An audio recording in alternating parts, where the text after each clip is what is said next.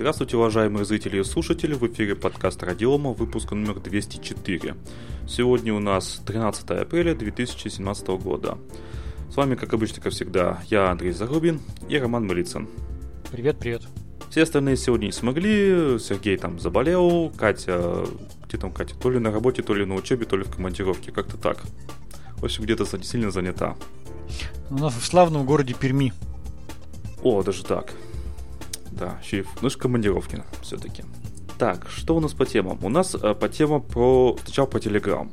Telegram теперь ввел аудиозвонки и еще видеосообщения, да? Видеосообщения, потому что я их не тестировал. Ну, там немножко не так.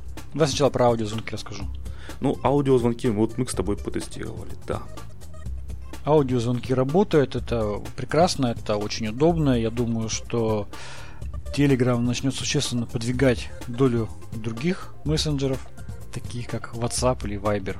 А, и вот буквально сегодня пришла новость о том, что в альфа-версии новой Telegram, нестабильной, появилась возможность а, просматривать видеосообщения. Однако а, записывать пока что еще видеосообщения ну, вот эта нестабильная версия Телеграма не может. Ну, из чего, в общем-то, все сделали совершенно логичный вывод о том, что э, вполне логично, что если есть возможность просматривать видеосообщения, то, скорее всего, появится скоро зап- возможность записывать видеосообщения. Ну и, видимо, мы постепенно приблизимся к возможности делать видеозвонки в Телеграм. Видно, я очень, кстати, молодцы разработчики Telegram, они очень постепенно вводят свои новшества, да, они сразу не бросаются на все абсолютно, да, для того, чтобы их сервис был ну, вполне адекватный. Ну, могу только похвалить их, э, даже то, как они вводили аудиозвонки, да, совершенно корректно, они плавно э, набрали себе пользователей, там, да, было ограничение на 50 звонков, да, для, для активации. Очень продуманно, очень грамотно поступают, как говорится, респект, да, ну, кстати, мы хотим заметить, что вот мы с Романом созванивались два раза, и оба раза слышали эхо с обеих сторон. Это несколько огорчает меня ну, лично. Вот, вот, вот во второй раз я практически не слышал ни эхо. Вот первый раз да? было, да, сильное эхо. Слушай, да. может быть у нас проблема в аппаратах, потому что что-то я не думаю, что прямо вот как-то они допустили какой-то fail такой. Ну да. Вот. Вы там, наши слушатели, сообщите, вы там же наверняка кто-то уже созванивался, у вас эхо есть или нет? Скажите нам что, может быть, это у нас проблема просто. Угу. Вот, и еще э, очень интересно, то есть подтвердили разработчики Телеграма, что аудиозвонки придут и на десктопную версию. Тоже пос посмотрел, почитал я. Mm, то есть да, это пора. тоже как бы, как бы хорошо, реально хорошо. Нет, кстати, удобно достаточно. То есть, вот Роман мне звонил, как, как обычный телефон, то есть никакой разницы. Что Телеграм, что обычная андроидовская звонилка, разницы почти никакой интерфейс даже очень похожий мне понравилось. Ну, то есть удобно, клево.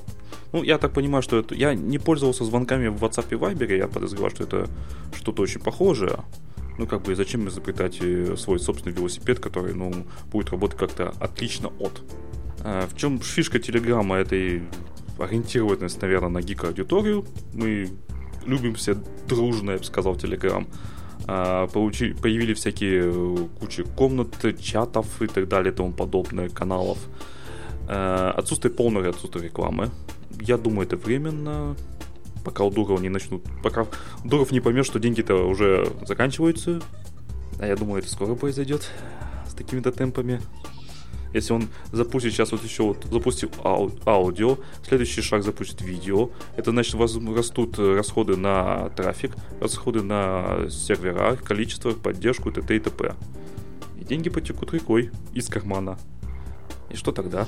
Ну, я думаю, что, видимо, будет какое-то э, решение креативное, как всегда, э, ради которого, в общем-то, пользователи будут говорить, да, действительно, есть реклама, но нам даже так интереснее, потому что это хорошая реклама, которую я а, хочу видеть. Ну, наверное, я надеюсь, что что-то такое придумать ло- лояльное к пользователям а, ну, Дуров первое, с разработчиками. Что стоит при...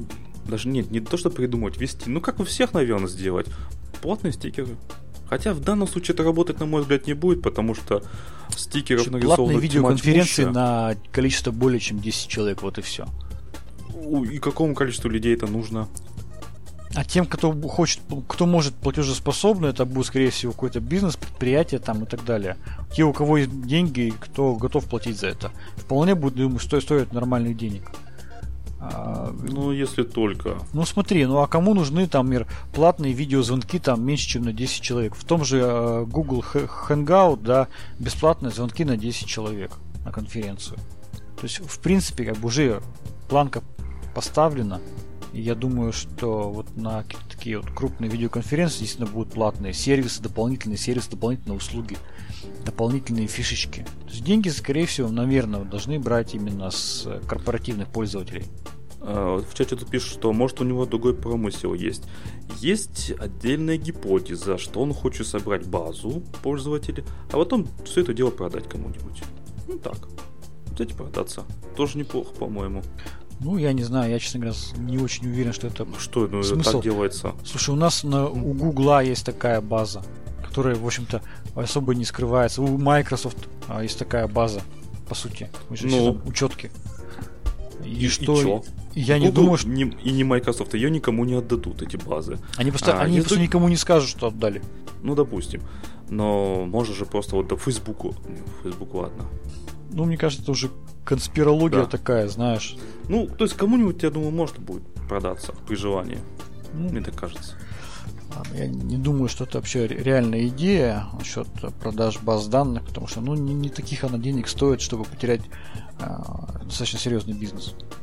Катя в чате пишет, э, что она на Бали сейчас. На Бали, да, на сказочном Бали. Вот, в общем-то, можем ей привет передать. Привет, Катя. Да. Вот. Э, ну что, я предлагаю к следующей теме перейти. Да, давай.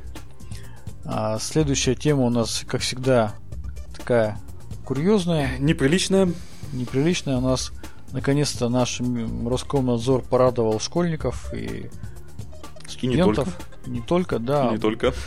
Фантастическим образом был сегодня разблокирован, ну не сегодня, пришла сегодня новость о разблокировке а, одного из крупнейших а, порно-сайтов Pornhub. Очень, честно говоря, забавная история, потому что а, фактически он был разблокирован 7 апреля, в день, так скажем, рождения Рунета. Но в ведомстве предпочли не сообщать об этом. А, теперь, значит, какие изменения произошли на самом сайте, а, на самом портхабе. Теперь для того, чтобы зайти на, перед тем, как зайти на портхаб, а, ты должен выбрать в специальном всплывающем окошке свой возраст и указав, что тебе, честно указав, что тебе там более, более 18 лет. Абсолютно а, честно. Да, и вот, э, вот это всплывающее окошко, видимо, Роскомнадзором было э, принято как вполне нормальная уступка. И Роскомнадзор сказал, да, ну раз вы спрашиваете возраст пользователя, и все просматривающие ваш ресурс лица имеют возраст в, более 18 лет, тогда, конечно, больше э, блокировать вас смысла нет. А если там человек указал честно, что ему там 15 лет, то, конечно, ему доступ будет ограничены. В общем-то, как говорится, нашли какой-то компромисс. Очень много вопросов эта тема вызвала а, в той части, а, а, что, собственно, изменилось в реальности, да, если раньше мы говорили о том, что порно плохо влияет там на психику граждан, там, да, там вообще в целом это все нехорошо, поэтому мы этот ресурс заблокировали. Теперь бац, почему-то разблокировали.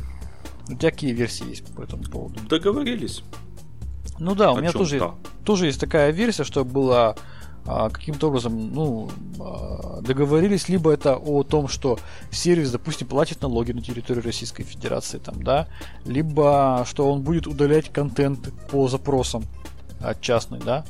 То есть а, я понимаю, что Pornhub все-таки это достаточно коммерческий проект, а, и терять прибыль, терять деньги, как бы он поначалу не хвалился, так скажем, э, не пытался троллить Роскомнадзор, не пытался там дарить им бесплатные аккаунты, там, да, то есть каким-то образом, видимо, эта ситуация была некомфортна подобному сервису, потому что мы знаем, что последние новости у нас пришли от Лимки Дим, да, которые согласились стать налоговыми резидентами в России.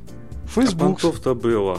Понтов-то было, да. Facebook стал налоговым резидентом в России. Хотя, казалось бы, тоже понтов-то было очень много. И Pornhub волшебным образом, каким-то образом восстановил свое вещание на территории Российской Федерации. А с чего я делаю вывод? Что как бы там кто не кричал о том, что мы сильные независимые компании, терять большие хорошие рынки никто не Никто хочет. не будет. Поэтому это очень э, нормальный способ, так скажем, для договоренности да, с этими сервисами. Не хотите работать по российским законам, тогда, ой, извините, но тогда вы не будете получать денег от России и из России. Да, и Ну, после этого логично, все это, приходят. единственный способ как-то воздействовать на них. Единственный. Да, все приходят, говорят, да ладно, вы знаете, мы подумали, что нам база хранить, что нам стать налоговым резидентом, да ерунда все это, да мы готовы, мы всегда были за, всегда. Просто мы не просто не- не- неправильно сразу поняли друг друга, мы вообще всегда были за, за соблюдение национального законодательства. Мы вообще только за, мы вообще все. Я думаю, скоро и базы данных перенесут и все прочее, прочее, прочее. Так что Да-да-да. И у товарища майора будет полный доступ к истории просмотра вашего.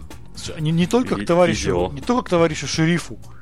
Не только у товарища шерифа будет полный доступ, но и у товарища майора, да. Ну, в общем-то, Да. Одним больше, одним меньше, как бы и, Какая разница?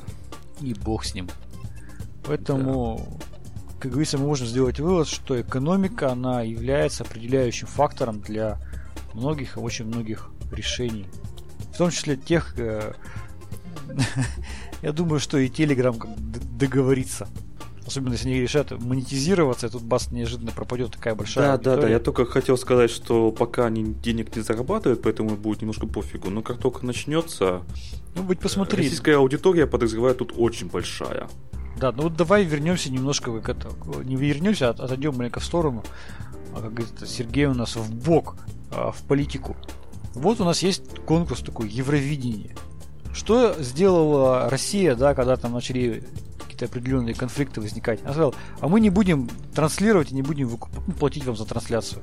Просто вообще вот так вот, раз и все. И почему-то Европейский вещательный союз сказал, ой, вы знаете, мы очень сильно хотим с вами договориться.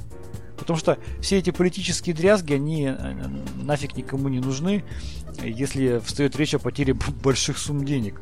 Все сразу, слушайте, мы прекрасно хотим договариваться, мы вообще всегда за компромиссы. Я думаю, это все очень Я их так. понимаю, да. Поэтому то, что Pornhub разблокировался, ну, я тоже думаю, что это не случайность. Договорились. Да, ну давай, я предлагаю тебе третью тему рассказать. Она такая занятная тоже. Да, значит, э, американские власти, значит, э, они до этого уже э, принимали закон о том, что на границе, то есть при, прилетая в США, они имеют право э, проверять любой ваш э, носитель информации, в том числе там ноутбуки, флешки, э, эти, как, фотоаппараты, ну, которые содержат флешку, флеш-память, на предмет чего-нибудь там экстремистского. А теперь они пошли дальше. Они теперь э, могут, ну, пока это еще не точно, как бы все это дело рассматривается, и понятно, что может быть да, может быть нет, но все-таки уже сейчас это уже рассматривается о том, что предоставлять свои персональные данные, включая, внимание, пароли к аккаунтам в социальных сетях. Не просто ссылочку на, на социальную сеть свою, свой аккаунт, а пароль. Как вам такое? Тут, правда, интересно на- написано в э, новости, что это обяжет британских, немецких и французских туристов. То есть, то ли это в новости вот какой-то косяк, что вот только три на- национальности, то ли э, рассматривается только пока, договорились пока вот только с британцами, немцами и французами. Непонятно. Может быть, кстати, вполне возможно, что только вот договорились с властями вот этих трех стран, и все. Но, по-моему, сам факт это, конечно, э, то есть Вообще рассматривается возможность введения закона, который обяжет туристов передавать властям персональные данные, включая финансовую информацию, а также давать ответы на вопросы идеологического характера. Идеологического. Ну, то есть правильно, для того, чтобы проверить чис- твою честность, ведь честность это же главное а, Слушай, а давайте при- по приезде в Россию, чтобы наконец спрашивали, Крымчей. Ну а Ну, чё? понимаешь, вот как бы вот они и говорят, что мы хотим вашу проверить идеологическую честность, там, да, и правильность э, ваших мыслей. Ну, как нам Нет, проверить вот правильность? фран- франц- Француз приезжает, и у него спрашивают, какая самая великая нация на планете? Вот француза, допустим, спрашивают. Ну да, да, да. А? А? Так вот, они скажут, да, там, допустим, правильно отвечаешь. Они говорят, вы знаете, мы хотим проверить вашу честность, пожалуйста, дайте нам пароль от вашего аккаунта. И мы хотим почитать, а, в общем-то, что там у вас за переписка. Ситуация, конечно, вообще забавная. Я, честно говоря, был вообще в шоке, когда это увидел. Не знаю вообще, насколько это реальная новость, потому что ну, она кажется просто дикой. Да, кажется дикой. То есть, возможно, все это даже фейк. То есть, у меня вот, ну, просто вот новость небольшая. Ну, тем не менее, тем не менее, идет идет ссылка на Guardian о том, что иностранные туристы, прибывающие в США, должны проходить проверку работников таможни, пограничной охраны и необходимо проверять все вот цифровые носители информации. И при отказе туриста осуществить разблокировку своего устройства, передать пароль или предоставить информацию для входа в аккаунт, работник таможни может просто не разрешить ему въехать в США. То есть, говорится, пожалуйста, хочешь въехать в оплот демократии и свободы, а, будь добр провести, пройти проверку на идеологическую чистоту помыслов. Вот, поэтому все это выглядит, по крайней мере, ну, немножко диковато даже. Ну, ну, фиг знает, может быть, не, на, не будут все-таки просить пароли-то, но это уж совсем какая-то дикая. Может, просто ссылку, дайте ссылку на свой аккаунт в Фейсбуке там, и Твиттере и хватит. Может быть, так только. Ну, я, я, я с трудом верю, что пароль потребует. Ну, это, видимо, знаешь, когда будет, когда будут какие-то определенные подозрения, там, да, то есть у одного человека из тысячи. А, ну если да, если у вас там э, борода и челна, или как там это называется, да, тогда могут сказать, а дайте, дайте-ка мы почитаем, что вы там пишете. Вот тогда могут, конечно, попросить. Ну, это, знаешь, из, из, из, серии, из серии, хорошо, а как ты откажешь во въезде человеку, да, которого ты, в общем-то, реально подозреваешь, но как бы повода у тебя нету. Давайте тогда сделаем так, чтобы человек сам, по сути, отказался от въезда, отказавшись предоставить пароль. Скажешь, ну, ну, так, ну... так носитель информации, они же не, не мгновенно проверяются. Вот сейчас это уже есть. Они проверяются же не мгновенно. Там, это может занять несколько дней. Ты представь, да. ты наезжаешь, допустим, а, в США на какую-то конференцию, тебе нужен твой ноутбук. А тебе э, таможня говорит, знаете, вы что-то подозрительно выглядите, давайте-ка мы проверим. Займет три дня. И все. Ну, запросто. Ну, я думаю, что все-таки это на самом деле, если это будет действительно так, если это будет введено, то это просто способ, э, так скажем, красиво, более дипломатично отказать во въезде. Может быть. Потому что явно, что если человек действительно реально существующая Э, реально существующий гражданин, не, не, не скажем, который ведет какую-то деятельность активно, то когда он, он никогда, скорее всего, не предоставит пароль для проверки своих аккаунтов. Скажет, ну вот вы сами не захотели, поэтому никаких претензий нет. Ну, да. Претензий к самому себе предъявляете. Да, но на самом деле мы к этой теме немножко еще вернемся к анонимности в, в конце подкаста. Ну, в чате, в чате да. напишут, люди ноуты туда возят чистыми. Может быть. Так в том-то все и дело, ноуты чистыми возят. Все уже понимают это, поэтому стали просить уже пароли к аккаунтам. А если шифрованные диски? Вот, допустим, ставлю Ubuntu, да, ну или другой дистрибутив, неважно. Там же при установке можно зашифровать все диски. Вот все. В ноль зашифровать. Угу. Можно. Ничего. Пусть проверяют. Пароль забыл. Ну, а просто отобрать, наверное, они совсем уж ну, не могут. Ставят только на проверку на несколько дней. Нет, пароль забыл, тебе не дают доступ и все не, не это самое, не, ты не, въезж, не въезжаешь, пока не вспомнишь пароль. Никаких же проблем нет, как говорится. Сиди, вспоминай. А, не на хочешь? была статья по командировочных. Слушайте, дайте ссылку, интересно почитать, а? Ссылку, можно даже, даже в шоу-ноты можно будет приложить. Почитаем. Даже. Тоже интересно стало, потому что как-то забавно очень. Ну, ну, очень дико, конечно. Вот представьте, что вот, вот у нас в России хотя бы вот проскочил бы намек на такое что будут там проверять все ноутбуки, все цифровые носители. Да, и все, да, кто да. въезжают в Россию, считают совершенно нормальным ехать туда совершенно чистыми ноутбуками. Что бы началось? Ну, в, оплот, в оплот демократии. Вот возмущались бы все. Я бы возмущался. Честно. Да, оплот демократии. Ну что ж, ну давай дальше. У нас быстро. есть такая Идем. большая, наверное, тема. Тема есть сложная такая, достаточно объемная. Сложная. Э, да, свежий выпуск. неожиданная, наверное. Да. Вышел у нас операционная система OpenBSD 6.1 релиз. А, я думаю, что все равно, ну, мало кто ею реально пользовался, да, из наших слушателей, но я думаю, что большинство слышали про эту операционную систему. Она была основана в 95 году Тео Дератом, и которая основную свою задачу ставит на обеспечение безопасности в интернете. Ну и по сути не только в интернете, еще создание самой безопасной, самой защищенной операционной системы. Мы все помним э, ряд э, таких громких заявлений и скандальных историй, связанных с OpenBSD. Первое это Не, ситуация... подожди, тут, тут, Да. тут уточнение, я тебя уточню. Ты говоришь, что вот безопасность, да? А тут написано, что главные цели это а, переносимость, поддерживается 13 аппаратных платформ, стандартизация, корректная работа, активная безопасность, это то, что ты сказал, Да-да-да. и интегрированные криптографические средства. Это, видимо, тоже, что ты сказал. Да. Что меня несколько, наверное, удивило, что ли, э, и сообраз э, вот этой э, операционной системы 200 мегабайт. Да. В наше непростое время 200 мегабайт операционка это, это сильно.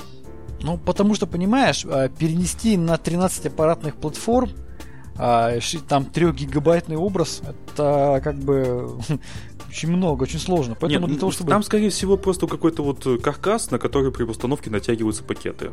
Ну, Ну, как да. в BSD-системах, вообще говоря.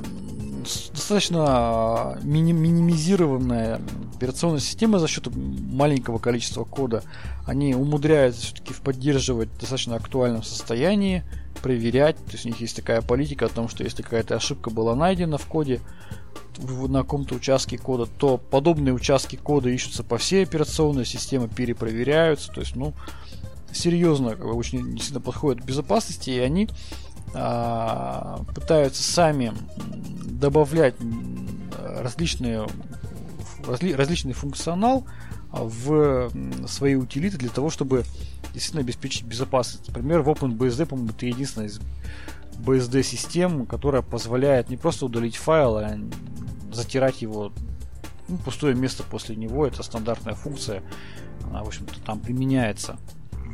Мы знаем, что этот проект, и очень интересно, что вообще OpenBSD это такая очень интересная тема, о ней можно на самом деле говорить очень много. Ну, например, поначалу этот э, проект финансировался американским агентством DARPA.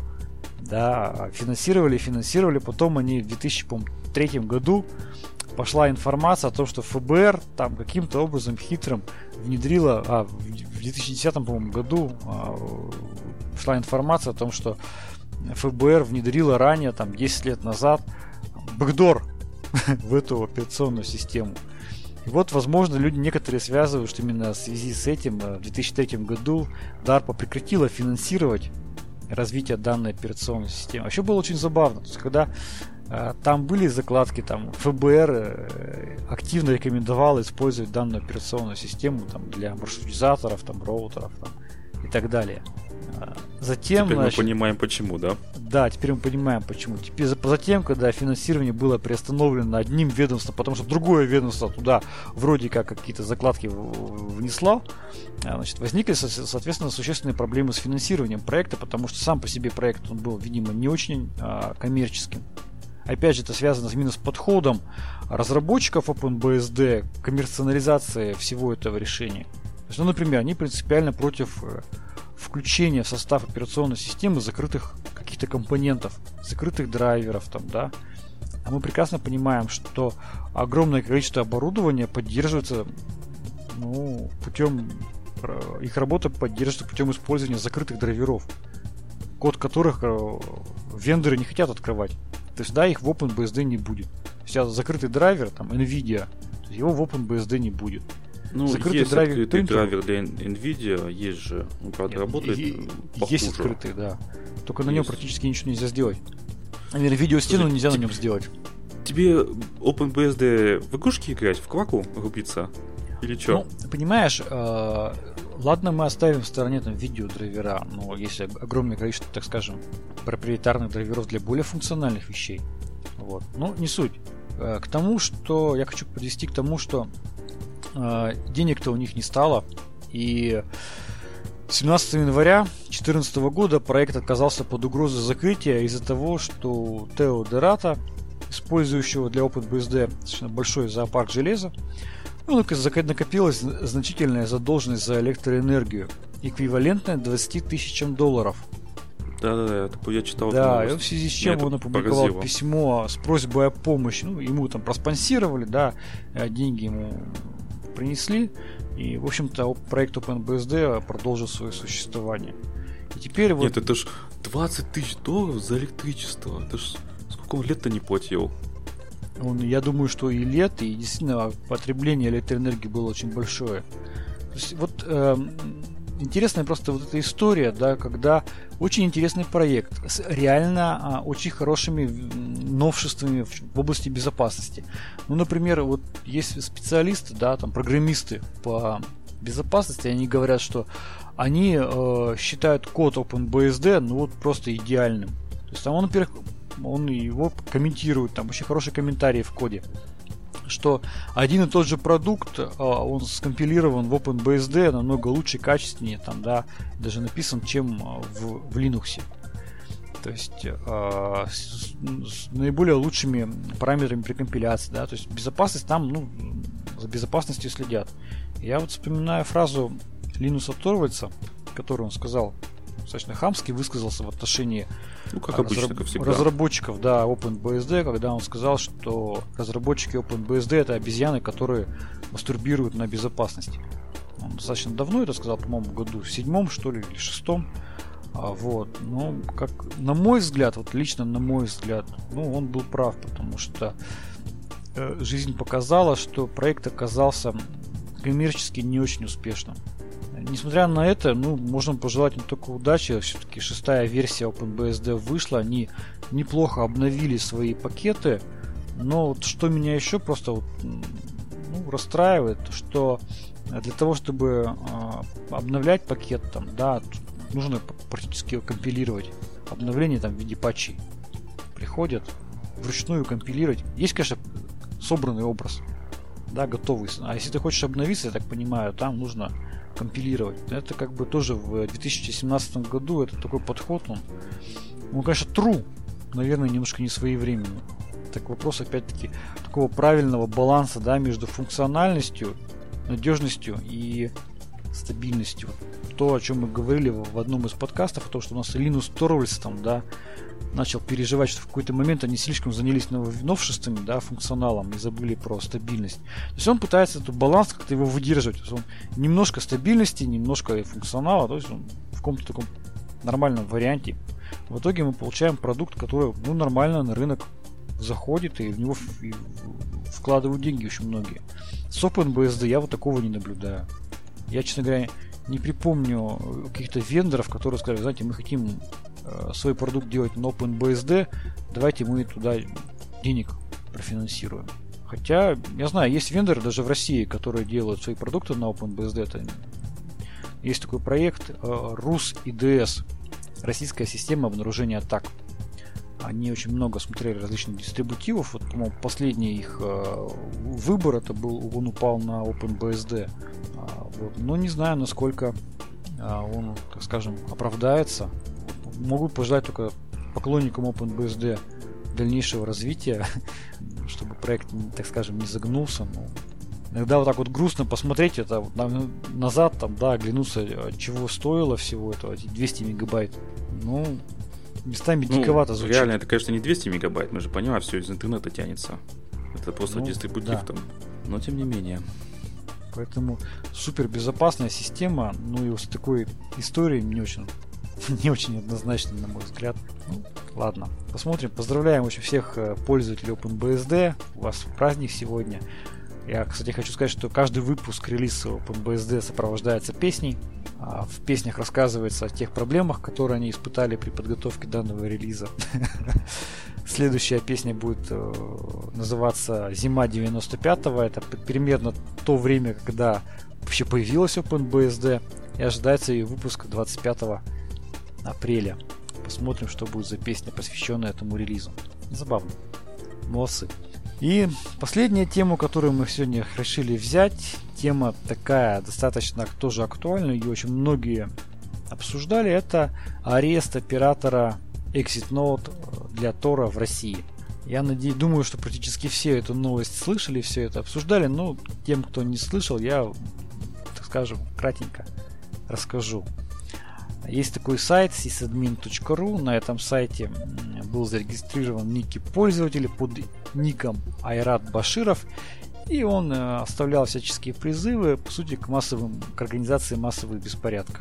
И вечером 5 апреля 2017 года, года в квартиру преподавателя Московского финансово-юридического университета Дмитрия Богатова пришли сотрудники Следственного комитета. До двух часов ночи они проводили обыск, изъяли все носители. Ну и 7 апреля а, суд а, значит, принял решение о заключении а, под стражу, так скажем, закрыли и подозревают его в совершении преступления, предусмотренной статьей 212 Уголовного кодекса РФ, призывы к массовым беспорядкам. Значит, хочу уточнить, что его под стражу отправили 10 апреля, то есть это была третья попытка Пресненского городского суда, Пресненского суда Москвы.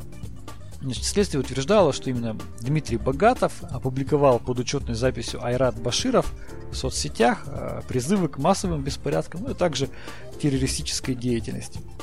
И, значит, что было, в общем-то, все, всем новостям, всеми э, СМИ было подхвачено о том, что а, вот этот э, Дмитрий Богатов, он был оператором так называемой а, выходной ноды Exit Node от Тора. То есть, да, теперь мы поближе немножко вернемся к технической, технической стороне. А, дело в том, что Дмитрий Богатов а, решил сделать очень интересную вещь. Он стал оператором exit node, а, точки выхода, и по сути а, стал таки, таким перевалочным пунктом для других пользователей Тора. Что такое exit node? Точка выхода, да, это когда мы свой компьютер, через свой компьютер разрешаем, так скажем, пропускать трафик, и по сути наш IP-адрес будет светиться на различных, так скажем, ресурсах. Очень интересная ситуация, и э, таких, в общем-то, выход конечных узлов, их всего около 900 в Торе. Таким образом, что мы получаем? То есть Дмитрий Богатов, он, э, видимо, рассчитывал на следующее, что никто никогда не сможет доказать, что именно он, там, да, допустим, что-то пишет, потому что он скажет, извините, через меня выходит, э, я являюсь конечным узлом для десятков и сотен пользователей. Ну, может быть, он на это рассчитывал, когда, а, так скажем, сделал такую услугу, да, всему сообществу Тора. Ну, если там всего лишь сотни, то их, в принципе, реально проверить. Всех. Ну, 900. 900. 900. 900. по всему миру. Ну... Вот. А, но по факту, по факту, очень произошла очень интересная ситуация.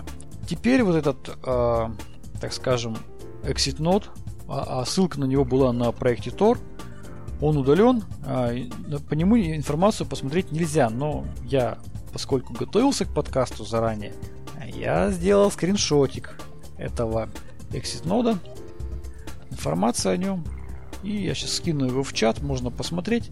И что самое это забавное, а, человек, который пользуется Тором, да, который говорит об анонимности, он в информации о себе, от владельца этого exit нода, он написал фамилию свою Дмитрий Богатов и указал свою личную почту. Таким образом, что у нас происходит? И все говорят, как же его нашли? Все новости сразу начали говорить о том, что вот, взломали Тор практически, там, да, обманули VPN. А все на самом деле оказалось намного проще. То есть человек, видимо, который пишет какие-то призывы каким-то массовым беспорядкам, призывы к террористической деятельности, а, оставил свой IP-адрес. Да, оставил IP-адрес вот этого exit node Естественно, что сделали наши доблестные сотрудники правоохранительных органов? Они посмотрели, что это за адрес. Они увидели, что это exit node Тора. Они пошли по публичной ссылке посмотреть, кому же принадлежит этот адрес. И там прямым образом, черным по белому написано, этот адрес принадлежит Дмитрию Богатову. И его адрес, и почтовый адрес. То есть он сам, по сути, написал, кто он. Выявить его не представляло вообще никакой сложности. И это вот на самом деле эта ситуация, она просто очень меня веселит, потому что, ну, как говорится, я могу его поздравить, это такой был самоотверженный шаг, пользоваться Тором, но при этом выходить в интернет со своего, так скажем, конечного узла, которым ты сам являешься, и в информации о себе, об этом конечном узле написать свою ре- реальную имя, фамилию. Ну, это эпично. Это просто epic fail. И поэтому можно-то сколько угодно говорить о том, что вот там способы деанонимизации, как там использовали, там какие атаки там его. Да ничего подобного не было. Человек просто сам зарегистрировался в качестве выходного узла сети Tor, указал свои личные, настоящие данные в качестве администратора этого узла, и с этого узла ходил и писал по сайтам. То есть вот, вот и вся деанонимизация. Ну просто, просто гений. Я вот иного слова подобрать не могу. А... Преподаватель математики, значит, да? М-м. Да, преподаватель математики. То есть по... я когда... не дружат. я когда Знаешь, это увидел... Я когда учился в школе, у меня в классе математическом было написано, что математика развивает логику. Что, врали, что ли? Ну, слушайте, ну это вот просто, понимаете, а, я понимаю ФСБ, я понимаю, что у них, скорее всего, есть куча других способов там, да, по деанонимизации. И они точно так же, как недавно ФБР, которая отказалась, да, подтверждать там по уголовному делу, а, представлять доказательства, да, по, по, по наркоторговле, да, чтобы не раскрывать свои способы а, деанонимизации пользователей Тора. Ну, что и ФСБ имеет множество вариантов, да, доказать или посмотреть, кто это пишет, да. Ну, не хотят это делать по разным причинам. Я не удивлюсь, если у нас 50% э, компрометированных узлов в Торе принадлежат ФБР, ЦРУ, да, и остальные 50% ФСБ. Но не суть, не суть. В данном случае им даже ничего не пришлось делать. Им не пришлось, э, правоохранительным органам не пришлось раскрывать информацию о методах своей работы просто за счет того, что человек Я думаю, лично... там, когда это увидели, шампанское открыли. И уже нарисовали себе звездочки. Ну, а правильно, а почему? Понимаешь, ты можешь сразу одним движением руки поймать э, человека, который призывает к массовым беспорядкам, пользуясь суперсовременной технологией по, анони... по, так скажем, организации анонимности своей в интернете, но при этом не раскрывая метода своей работы, а просто взяв его имя, фамилию. И для суда это будет понятно, ты понимаешь? Потому что я думаю, что все это уже заверено. Если уж я уже догадался заверить и сделать скриншот, то уж я думаю, правоохранительные органы, а, они тоже это все сделали. То есть, понимаешь, для суда это будет очень классное доказательство. Не, подожди, вот а если адрес... он скажет, во да. время суда скажет, что это писал не я, это писал другой человек, который выходил вот через вот exit note вот эту вот. Вот. Вот тут, да, тут очень интересно получается. А, значит, э, первое, я вот теперь как бы опять немножко в юридическую тему пойду, поскольку она мне тоже близка. А, первое, ну мы выяснили, что да, технически, технические проблемы его найти не было никаких. Второй момент, юридический. Адвокат выбрал очень интересную точку, позицию, точнее, для защиты. Он сказал, что гражданин, он не мог это писать, потому что в это время он был в другом месте. Ну, такое понятное, простое алиби. Вау. Ну, да, то есть, ну, наверное, если он действительно докажет о том, что он был в это время в другом месте, ну, например, будет принесена справка из больницы, где будет указано, и, что и он там находился... у него с собой не было, да? Да, что он находился на стационарном там излечении где-то там. Да, ну, я не важно, ну, допустим, они это смогут каким-то образом, ну, реально доказать. Или посеять, ну, такие хорошие сомнения у суда. Потому что суду все-таки проще даже воспринять информацию, что человека там где-то не было, да, чем какие-то IP-адреса смотреть. И разбираться в особенностях работоспособности там exit node, а, точки выхода из стора. Ну, допустим а, появится сомнение, да, и вполне очень возможно, я допускаю, что следствие может пойти по следующему пути. Они могут действительно посмотреть весь исходящий трафик с его выходного узла, выбрать оттуда весенние хорошие материалы, которые действительно писал не он, или пропускал через себя не он, там, по продаже наркотиков, какому-то криминалу, там, не знаю, какие-то безобразия, и могли бы привлечь его к ответственности по всем вот этим статьям Уголовного кодекса и со ссылкой на часть 5 статьи 33 Уголовного кодекса Российской Федерации, а именно пособничество к совершению преступлений в виде предоставления средств совершения преступления. Вот. А на самом деле, вот мы сейчас приближаемся к тому и к, тому, к тем новостям, которые, так скажем, подавались в последнее время в СМИ, о том, что а, арестовали человека за то, что он имел у себя exit да, я здесь хочу пояснить, что все-таки арестовали его за, за призывы к, бесп, э, массовым беспорядкам, за призывы к террористической деятельности, а не за то, что он себя открыл точку выхода. Но с другой стороны, мы можем оказаться в ситуации, когда следствие будучи загнанным в угол, да, тем, что не могут доказать, что это он написал, они будут доказывать а, его пособничество а, к передаче другой криминальной информации. И я, честно говоря, не знаю, как в данном случае поведет себя суд. И если действительно правоохранительные органы пойдут по этому пути, то у нас может появиться прецедент, когда в принципе теоретически возможно привлечь к ответственности оператора Exit Node России к ответственности за пособничество.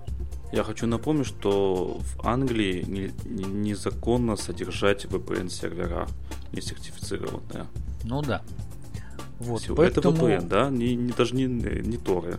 Да, поэтому Тоже. какой вывод можно из этого сделать? Первое, у нас сейчас нет никакой ответственности за то, что ты... И нет такой даже практики о том, что кого-то привлекать за организацию ExitNote у себя. То есть я пока даже не представляю, как это можно доказать, вот это пособничество, да. Хоть я о нем достаточно уверенно говорю, я в, в теории представляю, да, что-то предоставление, там, допустим, средств к совершению преступления. Но если уж совсем вот так по-честному, да, совсем объективно, то оно как бы должно быть заранее обещанным. И человек должен понимать, да, что вот он пообещал помочь в совершении конкретного преступления. Очень пограничная тема. Я не знаю, как э, она будет развиваться, если все-таки следствие решит пойти по пути а, его привлечения к ответственности за пособничество в виде просто создания. Не, ну слушай, так далеко можно пойти. Вот возьмем, допустим, обычного интернет-провайдера, да? Угу. А, через него вышел какой-то преступник, ну, да. и, допустим, ну, что-нибудь продавал плохое. Согласен. Что провайдер согласен. виноват? Я поэтому Нет. и говорю, это очень пограничная тема, очень пограничная тема. Но сейчас я не вижу опасности и какой-то возможности реальной привлечения к ответственности за просто а, открытие Exit в России. Потому что все-таки его сейчас при, пытаются привлечь и привлекать будут за призывы к терроризму и призывы к массовым беспорядкам. И проще всего, вот не нужно ничего городить там, да, способничеством. А просто сказать суду, вот, пожалуйста, вот IP-адрес, IP-адрес, вот справка провайдера принадлежит вот этому гражданину. Гражданин вот на этом сайте Тора указал, что его, а, он является оператором этого ExitNode. Вот его имя, фамилия. Все. И там дополнительно еще ряд там косвенных доказательств, которые, например, показывают, что а, трафик, исходящий с его компьютера, да, там, по байтово там соответствует там количеству а, байтов в, в посте. Ну, я условно говорю, да. То есть в, в эти секунды, там, в эти минуты с него там ушло, там, не знаю, 200 килобайт трафика, и эти 200 килобайт трафика в, эти, там, в эту секунду появились в виде поста на sysadmin.ru. А учитывая, что оба эти ресурса находятся в юрисдикции Российской Федерации, а, так скажем, сверить поступающий, исход, ис, точнее, исходящий трафик и входящий на sysadmin.ru, ну, проблем никаких не составляет. И подтвердить, что это действительно с его компьютера все происходило. Да, кстати, вот это хорошая идея. Если бы, если бы, понимаешь, если бы он э, писал бы хотя бы даже на тот же Facebook, то есть мы, э, правоохранительные органы, смогли бы посмотреть исходящий трафик, да, но сравнить входящий трафик на Facebook они бы не смогли по его страничке, потому что эти данные находятся за пределами юрисдикции Российской Федерации. Когда он пишет из российской юрисдикции, так скажем, на сайт, который также находится на территории Российской Федерации, ну, тут, как говорится, правоохранительным органам все карты в руки по его доказательству его вины в этом. Поэтому мое мнение, что скорее всего его к ответственности привлекут. Либо э, он договорится, и у нас в сети появится еще один скомпрометированный узел, да, который будет просто своевременно рассказывать о том, кто через него ходит в нужные в нужным органам. Потому что э, вот э, судя по нему, судя по тому, как он вообще относился ко всему этому делу, ну его там, не знаю, убедят сотрудничать с правоохранительными органами. Наверное, он не хочет портить себе карьеру известного хорошего математика. Хотя он, конечно, математиком не являлся, там практически факту, он, по факту он был репетитором по математике и вот начал преподавать в каком-то небольшом вузе. Из него математик, конечно, не, не светил, это не, перель, не, не Перельман, далеко не Перельман. Угу. Вот, это поэтому, заметно. Да, поэтому... Возможно, человек просто хотел известности. Указал Нет, ну вообще давно, давно известно, что вот эта технология Tor, она к анонимности отношения уже ну, особого не имеет. То есть все это деанонимизируется соответствующими спецслужбами и все. Поэтому хотите писать анонимно, используйте что-то другое. Там, ну хотя бы, не знаю, VPN какой-нибудь страны вне юрисдикции Российской Федерации хотя бы. Ну что-то в этом духе ну или покреативнее подходить к вопросу. Потому что на самом деле я видел очень много э, рассуждений на тему, как его все-таки поймали, как его нашли, как защититься вот от подобного, так скажем, а, Ну, как деанонимизации со защититься? Защититься очень просто, не тупить. Э, Ну, вообще да, вообще да. То есть, ну, например, а, что я видел, вот обс- обсуждение, что, наверное, что вот нужно было ему брать э, сетевую карту, а, которая имеет там какой-то там другой MAC-адрес, а после этого делать сетевую карту там уничтожить там, да, то есть были самые фантастические версии, как его могли найти, по каким остаткам. А тут Ну, искать-то ничего не надо. Да, тут искать ничего не надо, потому что, в общем-то, все свои данные уже указал. Поэтому можно его поздравить, он получил известность, теперь все знают, что он помогал сообществу Тор, он был оператором Exit Note, молодец парень, поздравляю, помог Все, всем. без такой анонимный. Ну, я, я вообще очень удивлен в всей ситуации, когда человек, э, работая в анонимной сети, оставляет свои реальные данные на публичном ресурсе, о том, что он является оператором узла этой анонимной сети с указанием своего личного почтового ящика. Потом он с этого узла ходит по российским сайтам и пишет всякие гадости. Ну, я понимаю, что я уже повторяюсь, но в голове это не укладывается. Вообще вот просто не укладывается. Это я Согласен. сегодня Андрею перед подкастом э, делал небольшой анонс по этой теме. Я говорю, это все равно, что человек долго тщательно готовился к э, совершению преступления, там, да, и ровно на месте преступления выронил свой паспорт с указанием реального места прописки и так далее. Потрясающе. Может, Просто подставили, Потрясающе. принесли, тут Подставили, подставили. ук- укра- украли и оставили специально, чтобы запутать следствие. Что?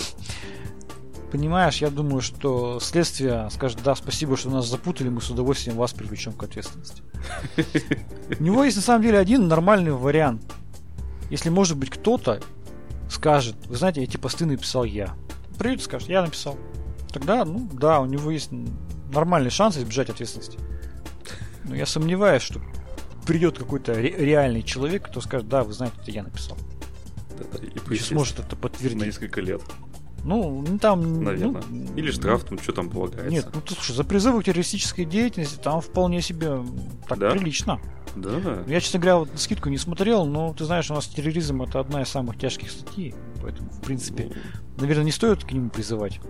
Да. Поэтому я думаю, что молодой человек послужит уроком всем молодым э, любителям поработать в анонимных сетях.